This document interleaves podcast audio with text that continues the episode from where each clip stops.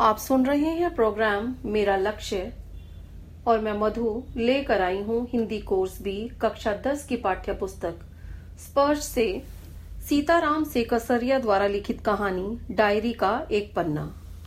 प्रस्तुत पाठ के लेखक सीताराम से कसरिया आज़ादी की कामना करने वाले स्वतंत्रता प्रिय लोगों में से एक थे। वे गुलामी के दिनों में दिन प्रतिदिन जो भी देखते, सुनते और महसूस करते थे अपनी निजी डायरी में दर्ज कर लेते थे।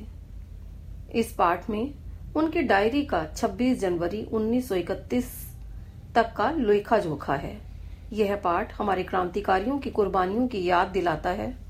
साथ ही यह भी उजागर करता है कि एक संगठित समाज दृढ़ संकल्प हो तो ऐसा कुछ भी नहीं जो वह नहीं कर सकता। प्रस्तुत है पाठ, डायरी का एक पन्ना।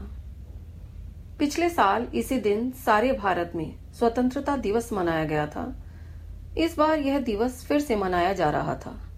सबको बता दिया गया था कि प्रत्येक कार्य हमें स्वयं ही करना है। बड़े बाज़ार के सभी मकानों पर राष्ट्रीय झंडा फहराया गया था। कई मकान तो ऐसे सजाए गए थे, मानो आज़ादी मिल गई हो। झंडे और साज सज्जा को देखकर सब लोग उत्साहित थे। पुलिस गश्त लगा रही थी। ट्रैफ़िक पुलिस को भी इसी काम में लगाया गया था। घुड़सवार पुलिस भी थी। बड़े बड़े पार्कों व सार्वजनिक स्थलों को पुलिस ने सुबह से ही घेर लिया था। उन्हें अधिकारियों का आदेश था कि लोग एकत्रित न होने पाए। मॉन्यूमेंट के नीचे शाम को सभा होती थी। उसे सुबह छह बजे से ही पुलिस ने घेर लिया था। फिर भी कई जगह सुबह झंडा फहराया गया। श्रद्धानंद पार्क में विद्यार्थी संघ के मंत्री अविनाश बाबू ने झंडा गाड़ा तो उन्हें गिरफ़्तार कर लिया गया। तारा सुंदरी पार्क में बड़ा बाज़ार कांग्रेस के कार्यकर्ताओं से पुलिस की ऐसी मारपीट हुई कि लोगों के सिर फट गए। गुजराती सेविका संघ की लड़कियों ने जुलूस निकाला तो उन्हें गिरफ़्तार कर लिया गया। मारवाड़ी विद्यालय में भी झंडोत्सव मनाया गया। सुभाष बाबू के पूरे जुलूस का भार पूर्णोदास पर था। दो तीन बजे के करीब पूर्णोदास व उनके साथियों को पकड़ लिया गया। स्त्रियों की टोलियाँ भी निर्धारित समय पर पहुँचने की कोशिश कर रही थी। तीन बजे तक हज़ारों की भीड़ इकट्ठी हो चुकी थी। लोग भी टोलियाँ बनाकर मैदानों में घूम रहे थे। पुलिस कमिश्नर ने नोटिस निकाला था कि अमुक धारा के तहत सभा नहीं हो सकती। इसमें भाग लेने वाले को दोषी समझा जाएगा। उधर काउंसिल ने खुली चुनौती दी थी कि चार बजकर चौबीस मिनट पर झंडा फहराया जाएगा और स्वतंत्रता की प्रतिज्ञा पढ़ी जाएगी। सुभाष बाबू चार बजकर दस मिनट पर जुलूस लेकर आए। भीड़ की अधिकता के कारण पुलिस जुलूस रोक न सकी। पुलिस ने लाठीचार्ज शुरू कर दिया। बहुत आदमी घायल हो गए। सुभाष बाबू पर भी लाठियाँ बरसाई गईं। वे बड़े ज़ोर से वंदे मातरम बोल रहे थे। वे आगे बढ़ने के लिए कह रहे थे, उन्हें पकड़ लिया गया और गाड़ी में बिठाकर लाल बाज़ार लॉकअप में बंद कर दिया गया। कुछ ही देर बाद स्त्रियों ने भी जुलूस निकाला। पुलिस बीच बीच में उन पर लाठियाँ बरसाने लगती। अनेक लोग घायल हो गए। धर्म तल्ले के मोड़ पर जुलूस टूट गया। पचास साठ स्त्रियाँ वहीं बैठ गईं। पुलिस ने उन्हें पकड़कर लाल बाज़ार भेज दिया।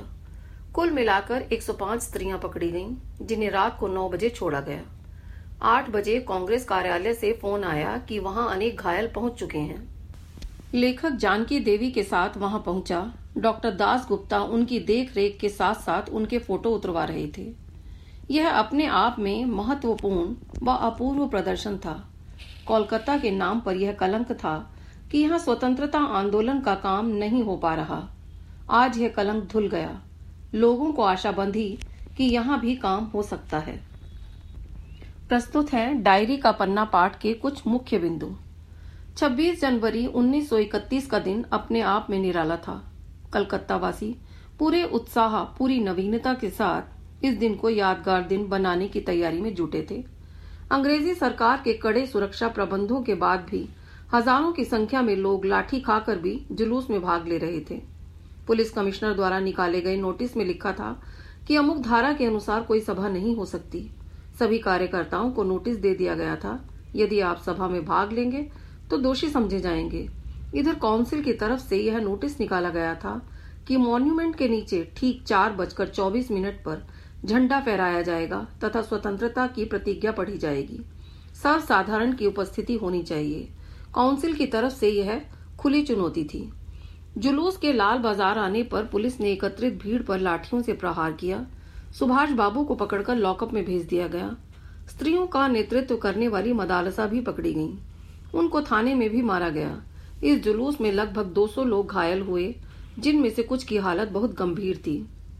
हमारे विचार में 26 जनवरी 1931 का दिन अद्भुत था, क्योंकि इस दिन कलकत्ता वासियों को अपनी देशभक्ति, एकता व साहस सिद्ध करने का अवसर मिला था।